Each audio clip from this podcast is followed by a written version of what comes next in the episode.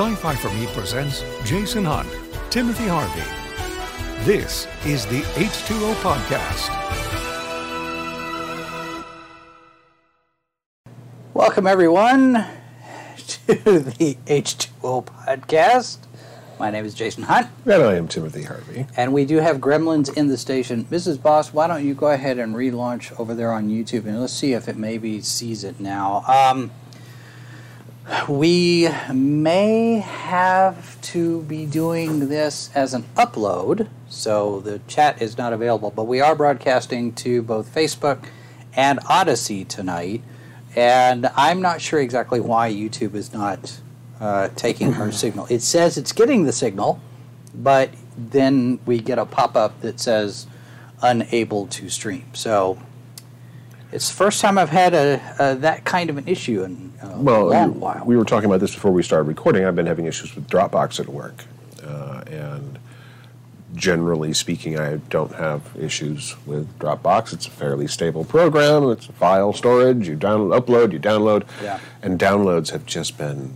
I had one of my computers. I just can't download anything from Dropbox right now. It just won't let me do it. I wonder if it's an internet service. Who's who's your service provider? I well, I've got Google Fiber for my. Oh, okay. yeah. Well, we're we're Spectrum over here, so that wouldn't be it. That's Well, weird. and my other computer, because I mean, I literally on my my desk, when when you guys see me broadcasting from home, you're seeing me, um, you're seeing me through the camera on my Mac, right? So I've got my iMac, which is the big screen right there in front of me, and then over to my right, usually you can see the corner of the screen, Yeah. at least, um, is is the external monitor for my laptop and I had no problems downloading stuff. They they're on the same internet.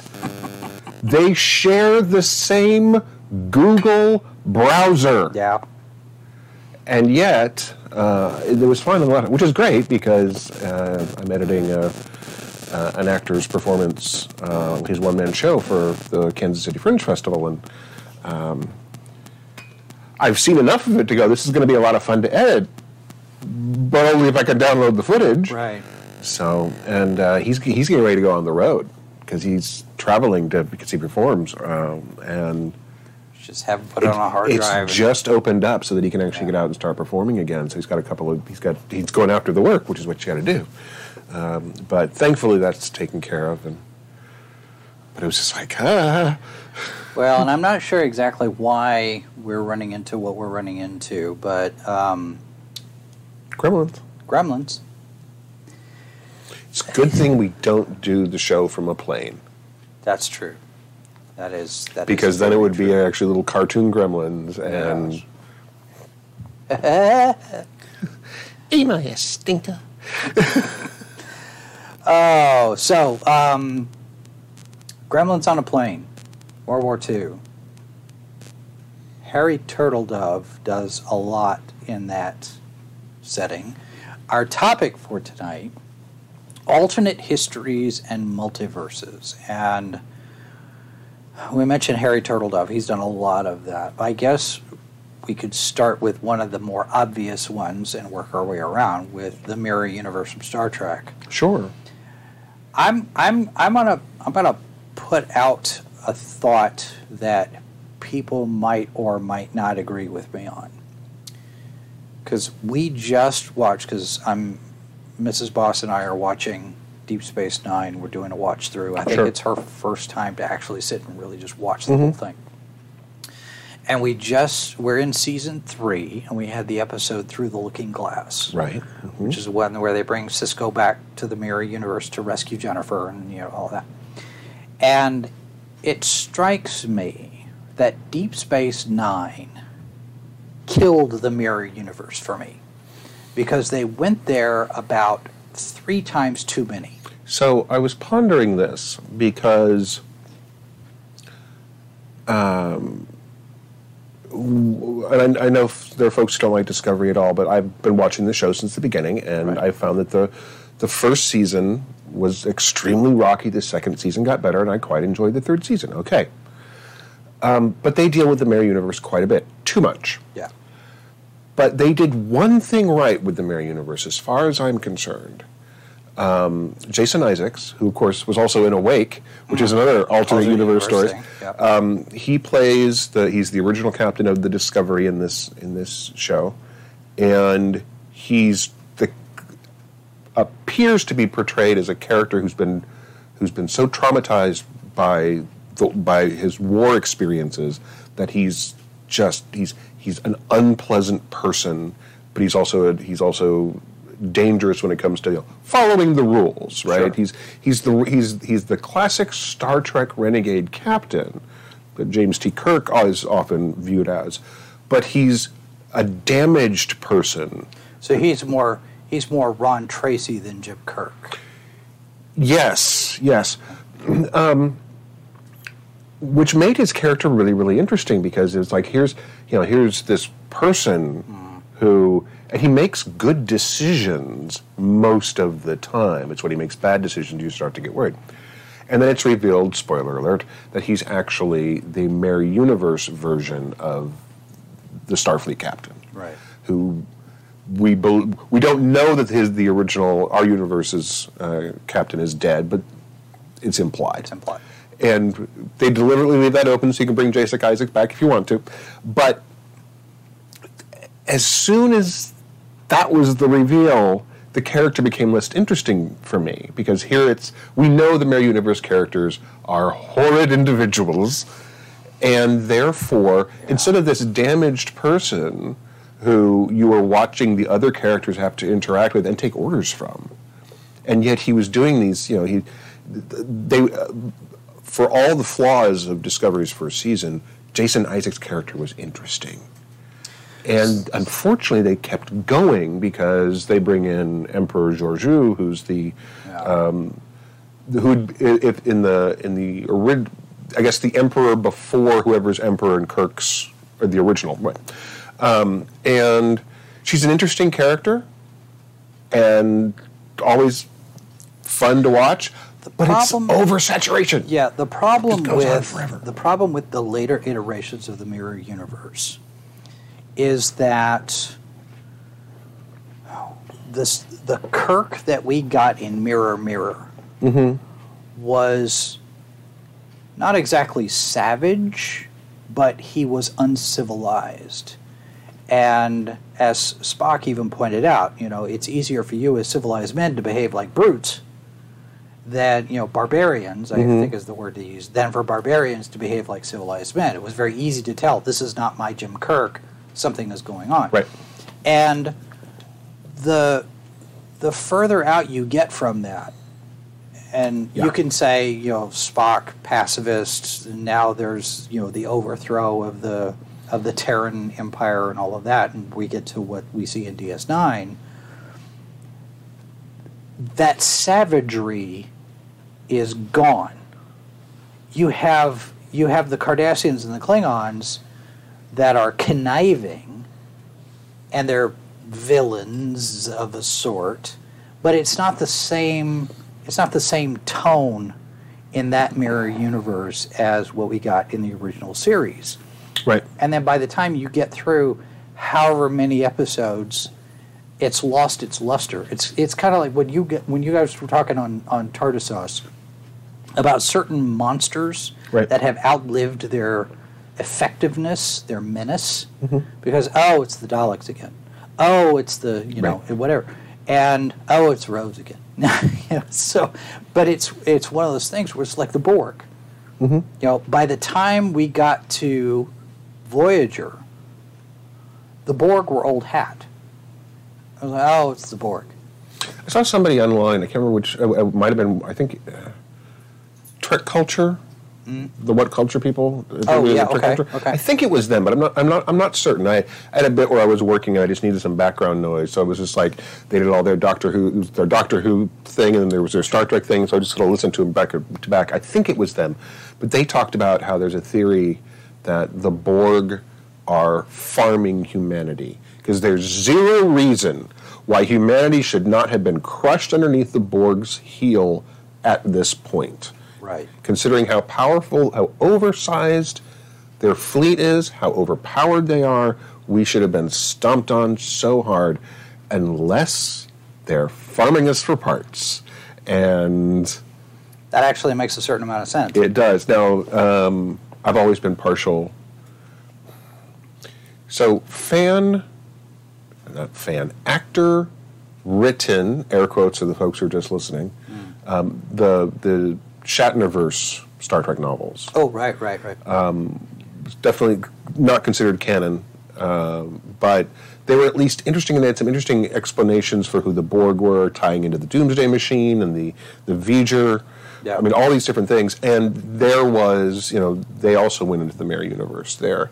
Um, the Star Trek comics went into the Mirror Universe in ways that I think were were interesting, but that was pre Deep Space Nine. That was that was my that was back when I was at DC Comics. that was high school college years right so this is this is all but no it i'm afraid the mirror universe is kind of like getting darth vader, vader's origin story you don't need to know once you start pulling at the details yeah, I it would. starts I would to so. get a little because because then you have to explain things, and you have to get your head around the fact that for the universe to be the way that it is, and still have produced James T. Kirk, Leonard McCoy, Spock, Sulu, Scotty, to have produced these people and put them all on the Enterprise.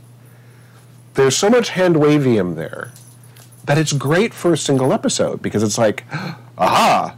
But then you start to stare at it. Do not stare directly. See, Enterprise did it pretty well. They did that one episode, and it tied in the Defiant, mm-hmm. and gave us the classic uniforms, and you had that whole bit, and it's it's it's just enough. And we didn't go back. Of course, the show got canceled, so who knows how many times it would have gone back. Well, and Discovery did, Discovery did the right thing this last season by getting rid of Emperor Georgiou. Now she's supposed to be going her Section Thirty One show if that happens. If it ever happens, Yeah, I mean, yeah. who knows?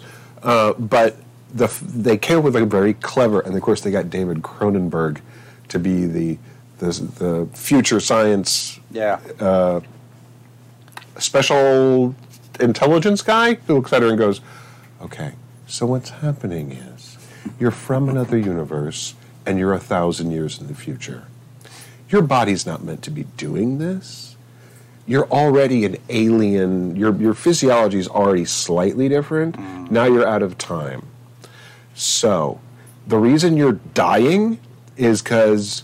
You're not from here. This is- Basically, this an isn't- allergic reaction. you're having a to li- this, well. yeah. It's it's a, it's you know it's not something you don't notice if you move parallel, but once you tack on a thousand years of time travel, it's Yeah. like, yeah, you're not meant to do this. So they send the Guardian of Forever sends her back in time. Spoiler alert for the third season, and she's off the show, and you don't have to worry about it anymore. but um, but it, she was a savage. She was a controlled savage. She I, she did it, but it's Michelle Yeoh. Yeah. I mean, she's an amazing actress.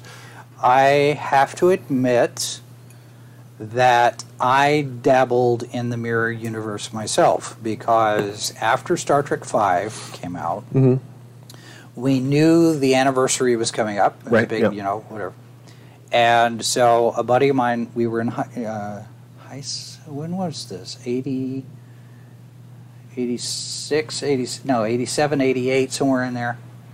And we wrote, we came up with a concept, and I wrote a script for Star Trek Six, and I called it The Mirror Cracked. And wrote a part for Sean Connery, Like you do. like you do, and the the premise was you had you had the uh, the the USS Kingston, where is our setup. Right.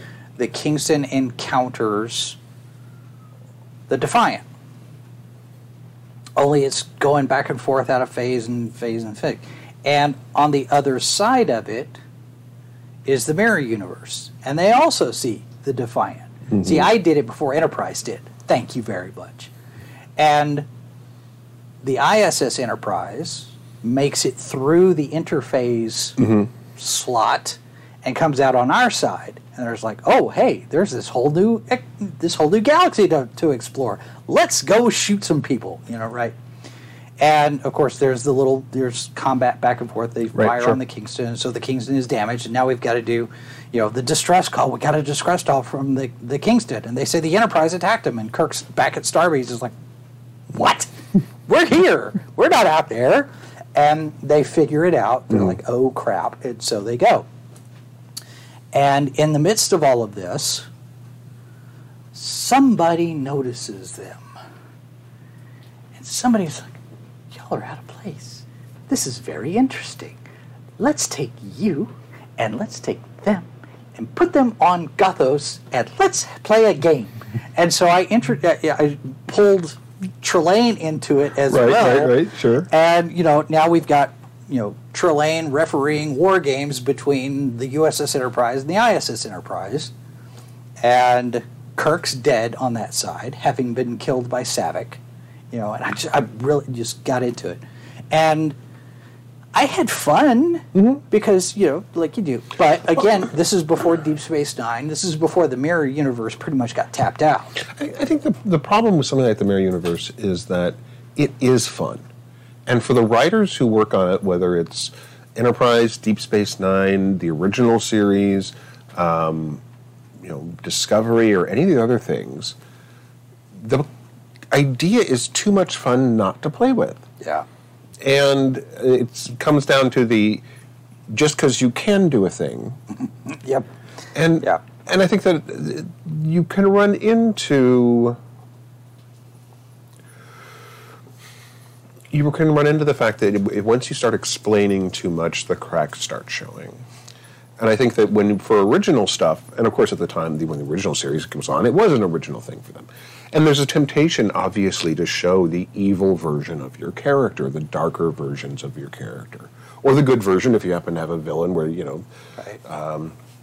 uh, there's a heroic Lex Luthor on, I was just on thinking Earth Three. Yeah. so- Um, so I mean, so there's obviously there's more than one evil Reed Richards in the Marvel multiverse.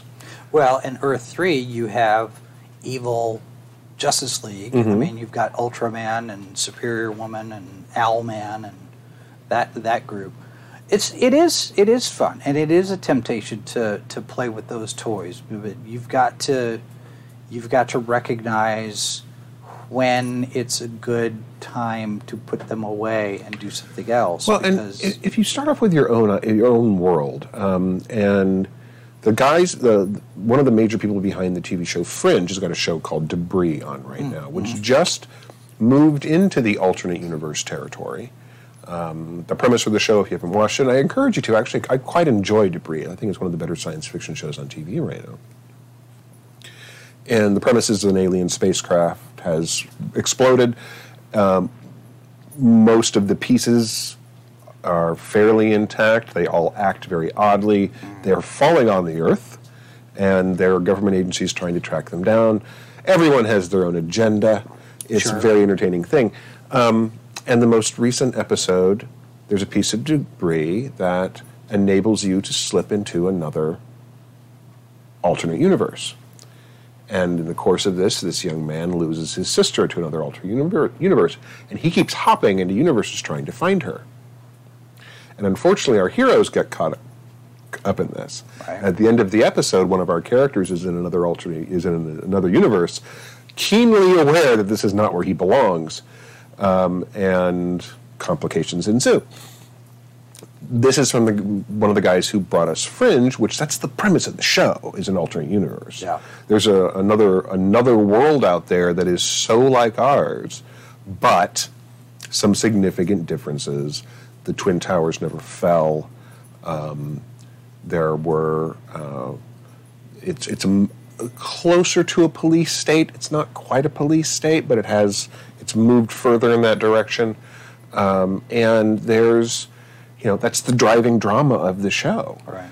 And and it's triggered by one man um, discovering that you can cross into finding a hole into another universe. His son dies, and he goes and steals the alternate version of his son from that universe so that he can have his son back right. you know, there's there's things you can do with this kind of story. I mentioned Awake. Um, you know, this That was a good show. that was such a good show. I I, you just wish people would have watched it. I know. Jason Isaacs is just so good, and and at, up until that point, you were used to seeing Jason Jason Isaacs playing bad guys because he's really he's he's English, so he's got the evil the evil accent that, that Hollywood loves. Like you do. He's got that the, that those features which lend themselves well. He can snarl like nobody's business, Mm-hmm. but he's such an and he's very American. He's you know, and it's such a good show about somebody who who he in one universe, um, his wife is dead. Yeah. In the other universe, his son is dead. And every time he lays down to go to sleep, he flips over into the other. universe. and and he's he's trying to solve cases in both in both universes they're different but they feed into each other there's so many connections between these two things and what is real you know and, and it's a fascinating show that yes unfortunately only got one season um, there was another one, and I'm not sure if this counts as alternate dimensions or not. There's a oh, and now I can't remember what the name of it was. He's uh, he's a journalist, and he gets sent back in time to his own life in right i know years. um, mm, Um, yeah The guy ended up on on ER for a while, uh, and I can't journeyman. thank you Journey. you're right that is correct And it was that one of those things where he now he's now he's having to solve mysteries or crimes or whatever. He's got to figure things out in order to jump. It's almost like Quantum Leap, in a sense. Mm-hmm. Only it's a little bit more. I don't want to say more sophisticated, but he it, it's more limited in its scope in terms of how back and forth where he's jumping. Well, I think that that Quantum Leap, getting, for example, a, a modern version of Quantum Leap, and I say modern, it's not like an ancient show, but it's it's been a, Old enough, yeah. It's old enough that it's several decades old. but uh, this again, we we talked about this before that the storytelling styles have changed. So, what is the episodic format of of the '70s and '80s has largely been, you know, it still exists. There's still shows that do that, but for the most part, you get into like these kind of, you know, science fiction or drama or, or horror shows where they're they tend to be there's a a narrative that runs through the season. So consequently, it would it would it would look and feel differently. Um, but um, yeah, there's I mean it. There's quite a few shows that I think tip their hat, if nothing else, to shows like Quantum Leap. the Man in the High Castle, Yeah, alternate universe, So- alternate history. alternate history, uh, of course, Philip K. Dick, uh, both the novella and the TV series. Now, I have not seen the final season. haven't I have heard that it goes a bit off the rails. And um, not having seen it, I can't say if that's a fair assessment or not.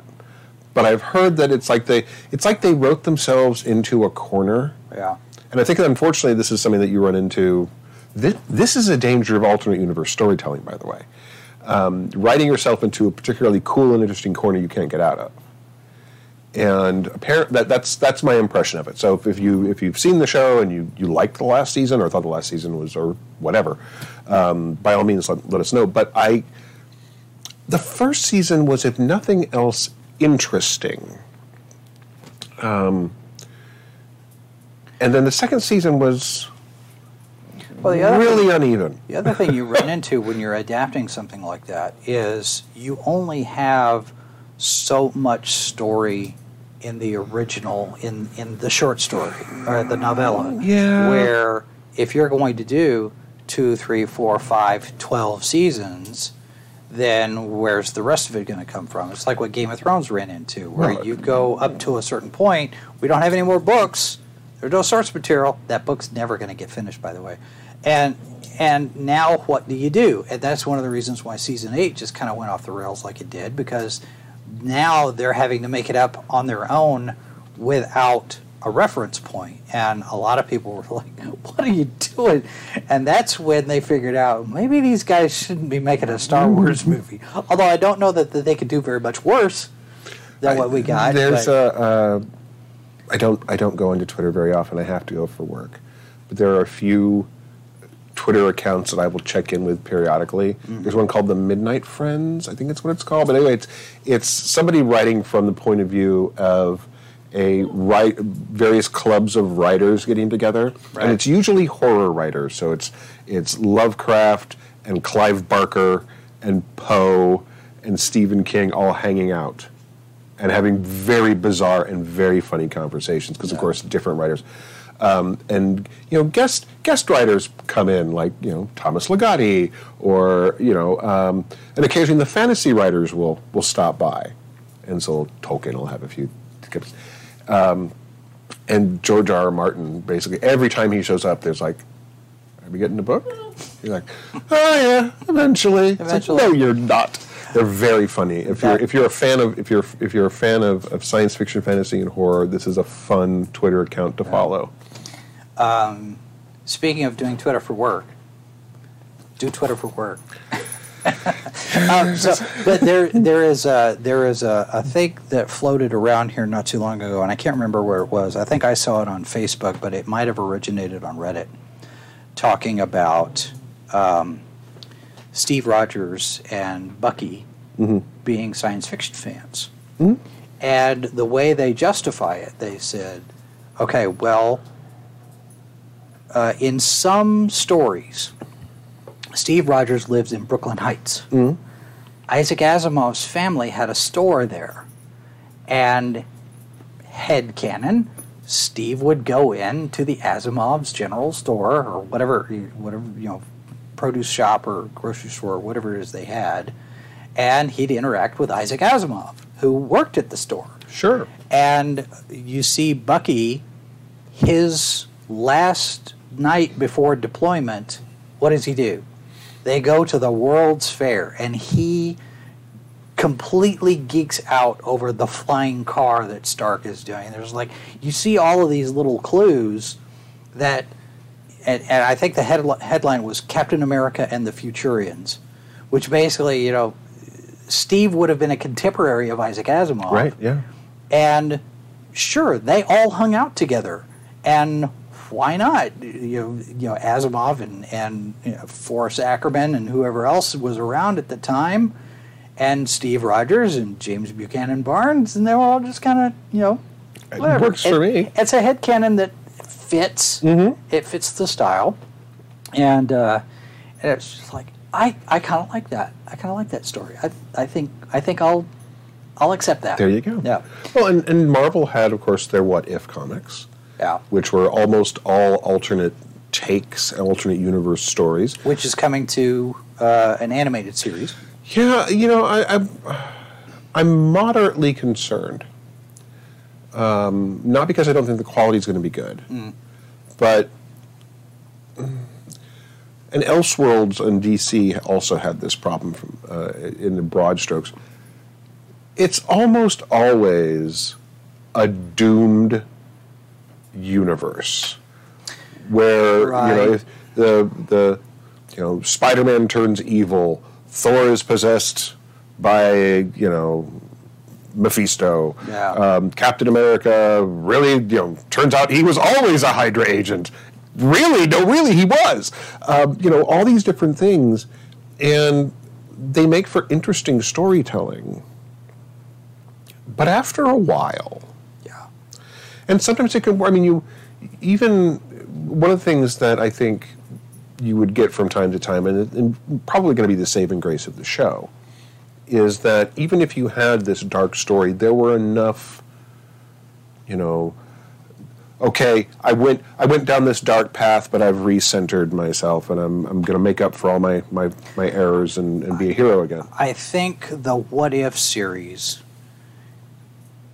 is going to work only because we're getting the multiverse introduced in Doctor Strange.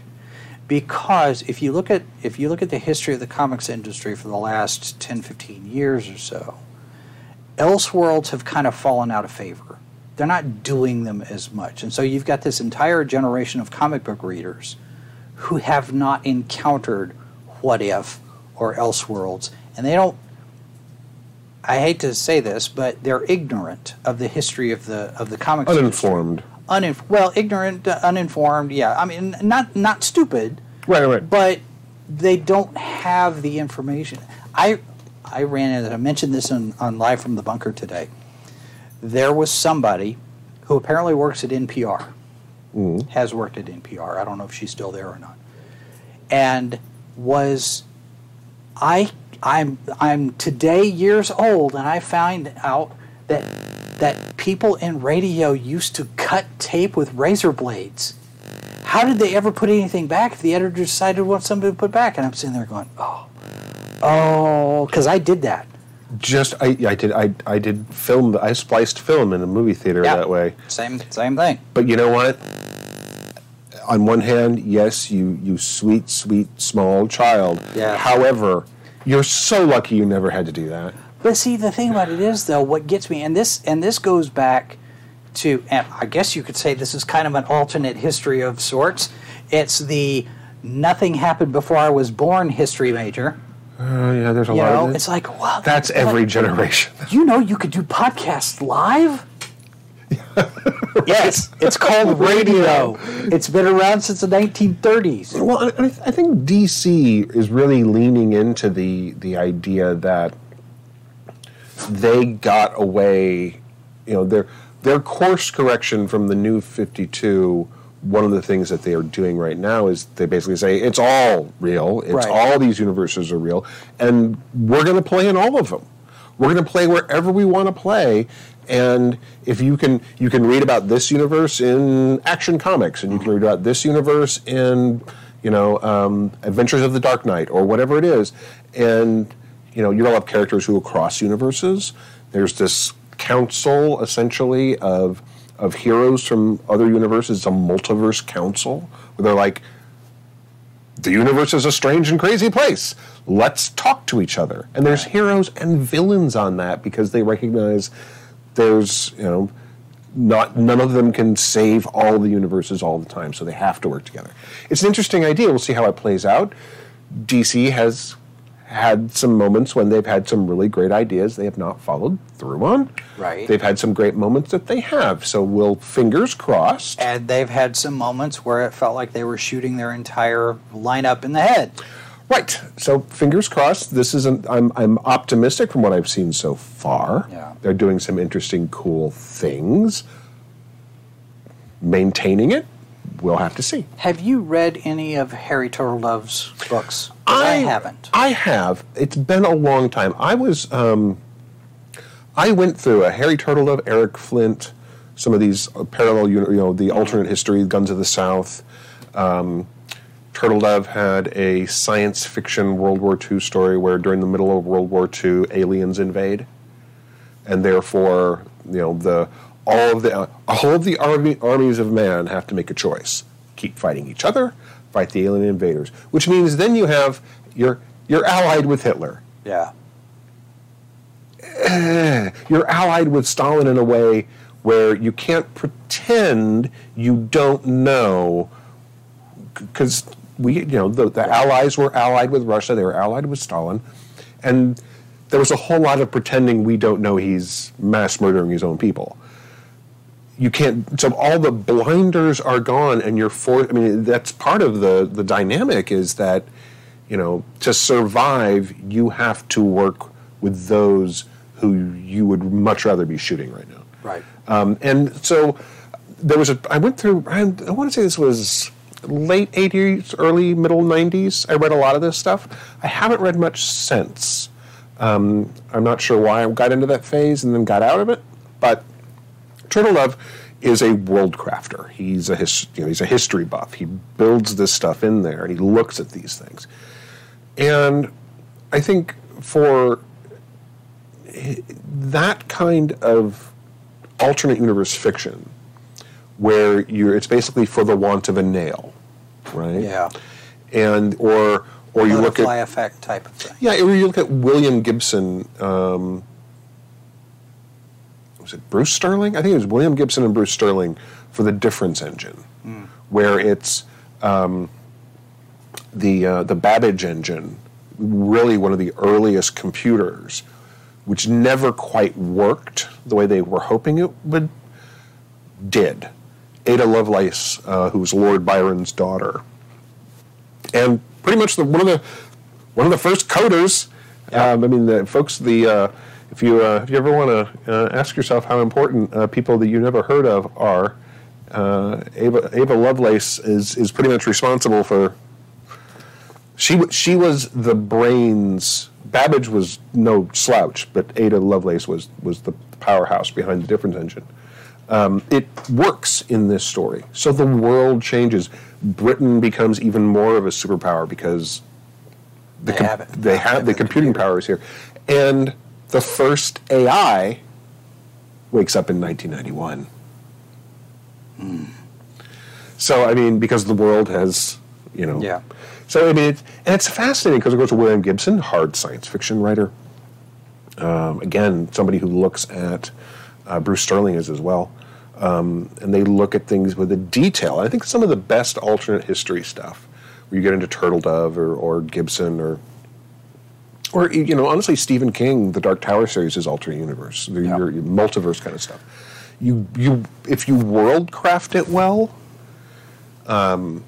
and that's that's a key element Mm-hmm. is is making sure that your world building holds up and and the internal logic is sound and it and it makes sense in and of itself to Yeah. to itself. Would you consider the Terminator stories alternate universes? I mean, it's where Depends on your theories of time travel. the timelines and doing The all problem that. with the Terminator universe is that its time travel theories don't make sense. well, there is that. So consequently, the only way the Terminator universe makes sense is if it's a multiverse, and every movie we're watching a, a different, different- version. In which case, that actually improves the stories Yeah, it kind of does. because because if you try and line them all up, um, it doesn't work. it doesn't work. And if you look at them as alternate universe ones, then you can sit there and not necessarily compare the timelines or the stories one to one, and just try and enjoy the movie. You know, Well, that goes, that goes back to the concept of the fixed point in time, mm. where if you're doing alternate timelines, and if you have fixed points in time where something, some event happens. Now, in one timeline, maybe it happens this away, and in another timeline, it happens that away, but you still have that event at that moment. And you know, there's it's it's interesting because I was I, I can't remember. I just read this uh, in the last month or two months ago. And again, my apologies. I can't remember which news site it was, but it was a historian writing about, um, you know, and it was literally talking about a a what what if, and it was what if Lincoln hadn't been assassinated. And he said, he or she, and, and my apologies, I wish I could remember who it was, because I thought this was a really interesting article.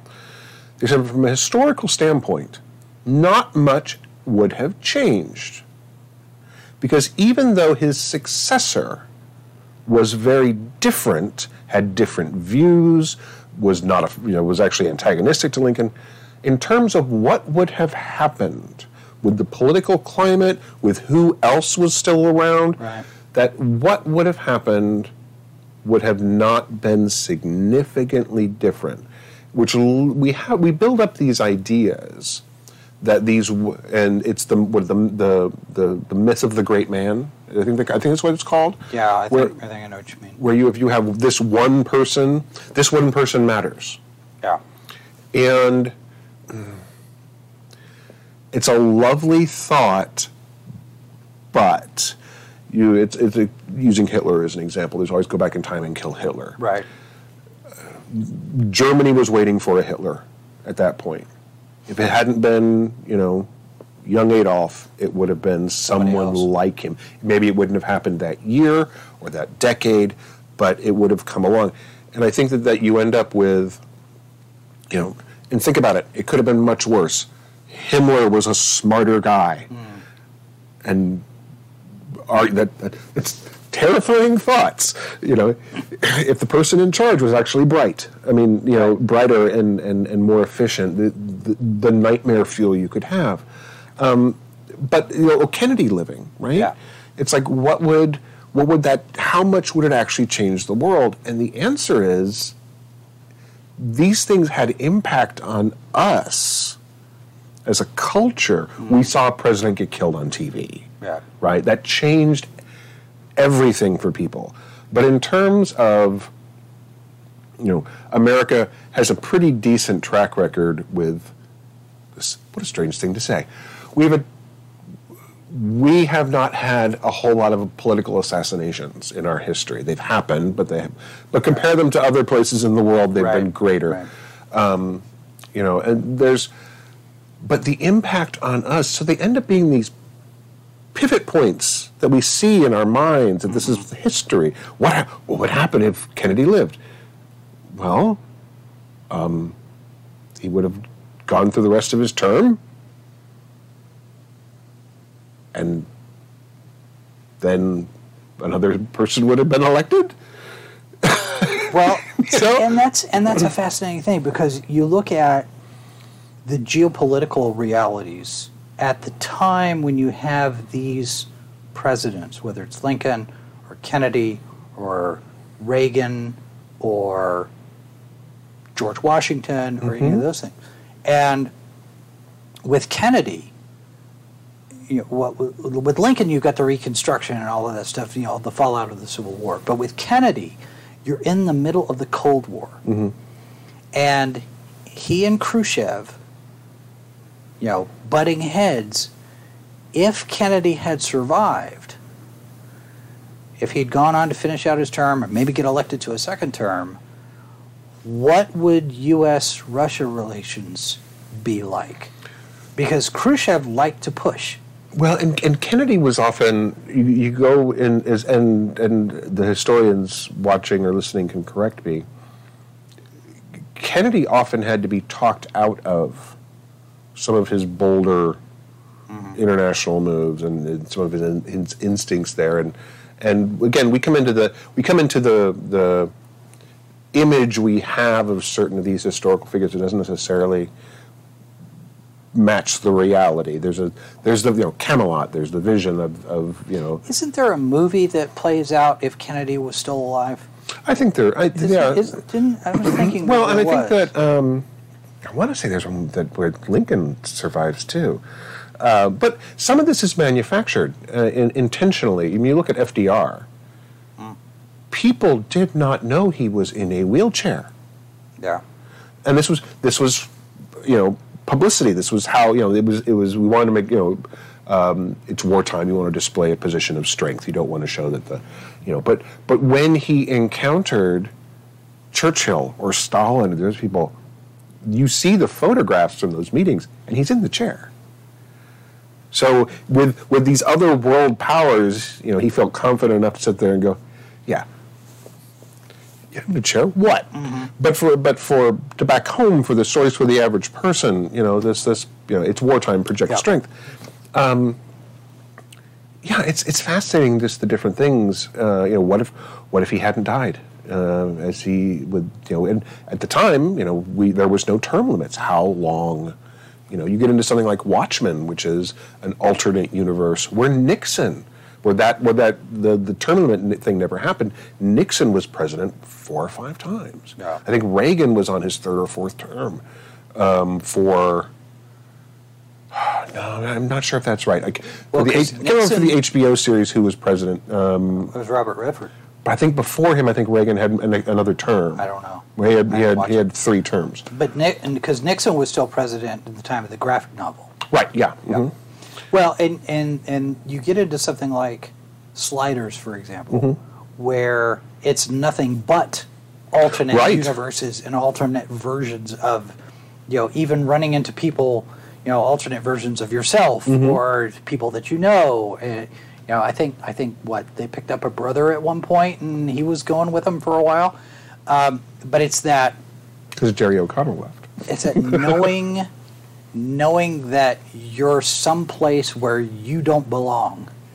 You know, it's that it's that we're the other, and now we have to figure out how to get back.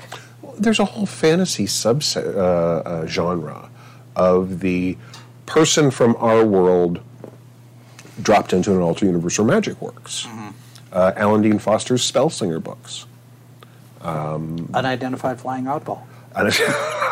that too. Um, I mean, there's a lot of it. That You could argue that um, based on a couple of, well, there's there's the three or four the the science of Discworld, where basically the the Terry Pratchett's Discworld series, the wizards at Unseen University have proposed a thought experiment. Round world. And then, you know, the description of round world sounds very familiar. Uh, and, and so and they find it fascinating because physics works differently there. Well, sure. And you know, the, and they don't have their their world isn't being carried on the back of four elephants riding on the back of a giant turtle as it flies through space. The, there was I, I had a thought cross my head, and and now I I'm it's it's gone. Um, 1984. Hmm? That is, I would say that's also alternate universe type of thing where Speculative future. yeah. But also, and I think that a lot of people, again, we run into. I guess now in retrospect, in hindsight, now it's an alternate universe. It, when it Well, was written, yeah, sure, and- speculative future, But I think it also it also ends up being you know 1984 being uh, a notoriously uh, misunderstood novel. It's always fascinating um, because of course what Orwell was talking about was not 1984 in the future. He was talking about Britain right now yeah. and and and looking at what was going on and going if this goes on dot dot dot dot. But conceptually, no matter what time period you're looking at, mm-hmm. it still applies in terms of the kind of warning that Orwell was putting out there saying this should not be allowed to happen. Well, and I, th- I think that that one of the things that Orwell built a lot of his fiction around was, you know, the um, looking at the politics of his time and saying, "I have a way to tell you a story about this world that we live in right now. You may not understand that's what I'm doing. Come, come to the farm with me and introduce you to the animals." Yes. Um, you know, and these inherently um, political novels about now that are either rooted in fantasy or rooted in speculative fiction, yet they're very much about a time and a place. Um, you don't get that in a lot of, of. I mean, you can have some of it there, but but I think he was a master at it in a way that very few. I think that's one of the H.G. Wells would do some of that too. Yeah, I think that's one of the things when when you hear people complaining nowadays about message fiction and the the preachy political fiction as opposed to tell me an entertaining story. I think if you look at something like Orwell or The Wizard of Oz, if you if you read some of that as far as the context the, the subtext of what uh, of what Baum was doing with that, with the silver and the gold and, and all that. You know, he, his his is a political allegory to some to some people. Um, where you have Tolkien and C.S. Lewis doing the Christian allegories with Narnia and, and, and Lord of the Rings. There's a way to do it, and there's a way to do it badly.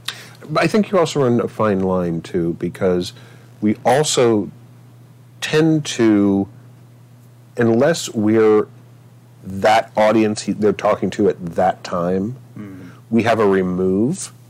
Yeah. So if you don't know, for example, that C.S. Lewis, um, you know, was incorporating his faith into a lot of his fiction, pretty much all of his fiction, yeah. Um, you may not get what he's saying. You can still enjoy the story, but there's a different layer to it that you might not necessarily get. And I think that it's the same thing for people like Orwell or or Wells um, when he was doing his because a lot of his, some of a fair amount of his speculative fiction was social commentary. Sure. But the thing is, is that it's not. If you're an American reading H.G. Wells, you're not getting the social commentary thing because he's talking to an audience a that doesn't exist anymore, and b in another country. in another country that you, the political situation then at the time, social situation was different than the U.S. and we have different reference points. So I think that there's sometimes, and there's no question that, the, that you can get political fiction, political stories in fiction that are not subtle. Sometimes you don't want them to be. That's the point. Sometimes it's better if they are. Yeah, but they still got they still got to entertain. Well, and, and therein lies the question: is, is is are you entertained? Yes, no, maybe. Uh, Watchmen, the bo- both the comic and the HBO series, both are inherently political stories. Yes. Everything Alan, folks, everything Alan Moore wrote in comics at some point or another has Alan Moore's worldview baked into it. Um, and wa- the Watchmen HBO series picked up the threads of, of the comic series and it went with them. And quite frankly, I really was impressed with the series, how well they handled it. It could have been handled very poorly. I thought they handled it extremely well. Other people are going to disagree with me, that's fine. But you end up with, the, so you're taking something that is already political. Yeah. And then you're doing. Now, as much as I thought Watchmen, the, the HBO series, was good, and I enjoyed it, and then I thought it was handled well, performances were great, it was written well, these are all good things. The fact that Alan Moore has a five book fantasy novel deal that has nothing to do with comic books, and he's not going to get screwed over by a comic book company Yeah. Um, is good because, quite frankly, you know the Yeah. I'm I'm curious what that's going to look like. so um, the early press releases I've seen.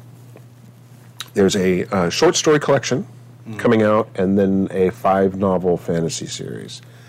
The early buzz from the publishing house. Now, of course, it's from the publishing house. This are like, this is amazing stuff, you guys. Well, it's Alan Moore. It's Alan Moore, and I think that uh, um, you know, in crossed. some alternate universe, Alan Moore is a chiropractor, right?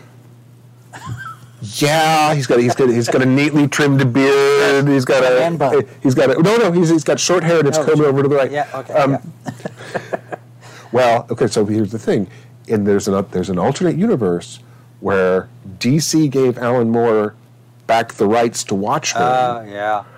and we didn't have.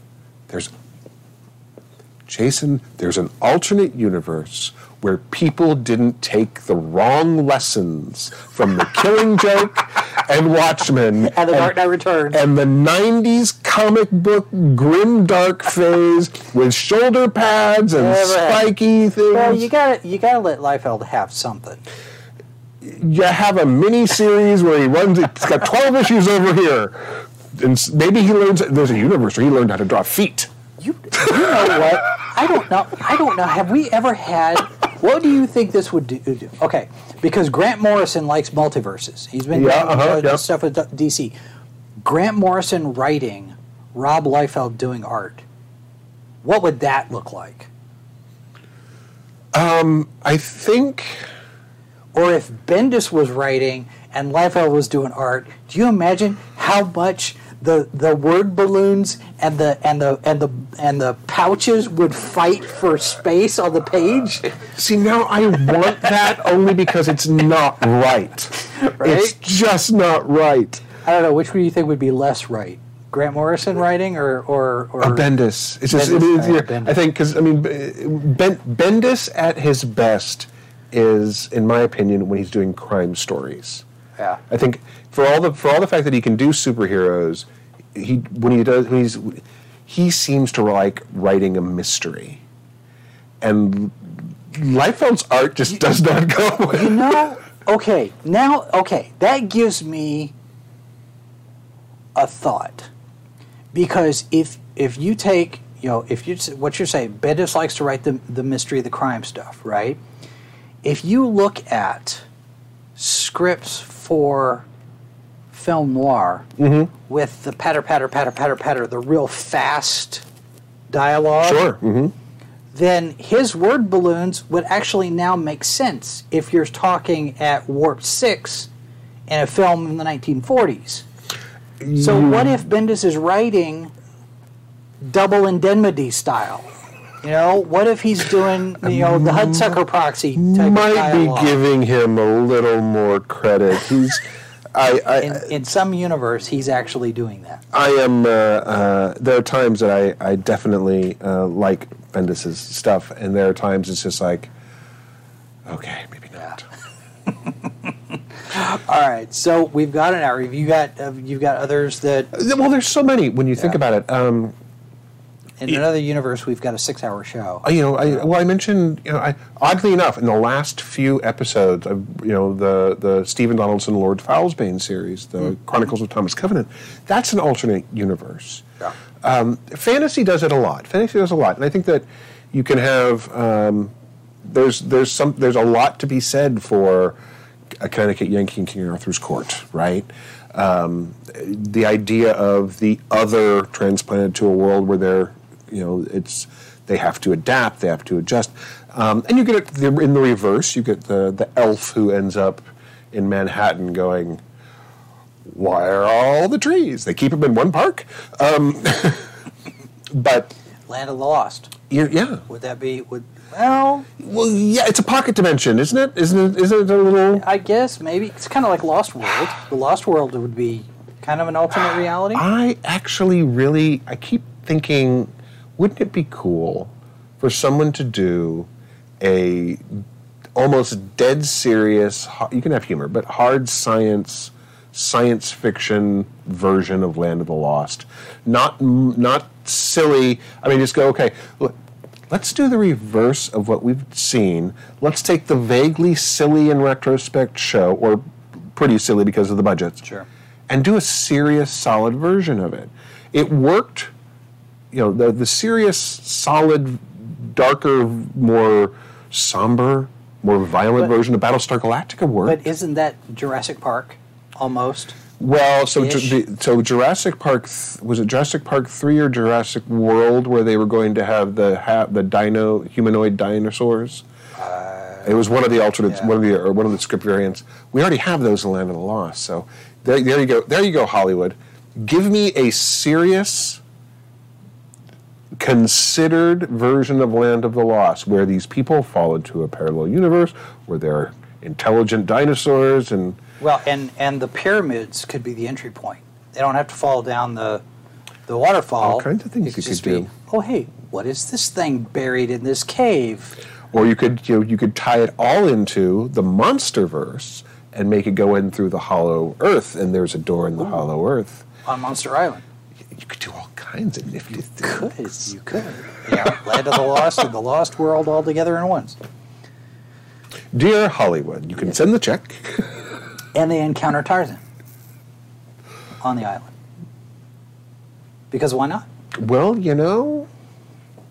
Although, because uh, those those kind of stories though when you take you know you take somebody like Randolph Carter and the time traveler you know like what Alan Moore did with League of Extraordinary Gentlemen Mm-hmm. Right, yeah. that's almost an entire alternate universe type thing too Mm-hmm. but I would suggest that if you look at reboots as alternate universes of those stories that they are completely hacking to pieces, then maybe they're a little bit more palatable. But that still doesn't that Well, that I- still doesn't work for the Dukes of Hazzard. well, it, it, look, it's one of the things. However you feel about the JJ verse version of Star Trek, it's a it's from the very beginning. They were like in in the movie. It's like It's an alternate universe, guys. The original universe still See, over here. It's fine. That that complete that one line where Spock says, "Well, I guess we're in an alternate universe," uh, and I'm waiting for the other shoe to drop. I'm waiting for them to sit there and go, "Oh, we're in an altered universe. We need to go fix it," and they never did, and it was so frustrating for me. I was like, "You idiots! That's not how it works." it saved themselves from having to, well, in theory, in theory, the, the air quotes arrive. Uh, In theory, it means they don't have to uh, constrain themselves with canon I for good and for but ill. still- but I mean, it's Starfleet. Starfleet has standards. We we know what their best practices are. We've seen it. And they've well, I guess we're in a ter- uh, in an altered universe now. And go back and fix it because that's what you've done every single time you figured out. Oh, hey, this isn't right. We need to go fix it. Because that's the, those kind of stories have been told in Star Trek before. Sure, but they also jumped forward a generation essentially, because it was Kirk's father, and Kirk was born by the time he's in his his late twenties, early thirties. A generation has passed know, since the but- breach happened. But but you've but- got you've got an hour and a half.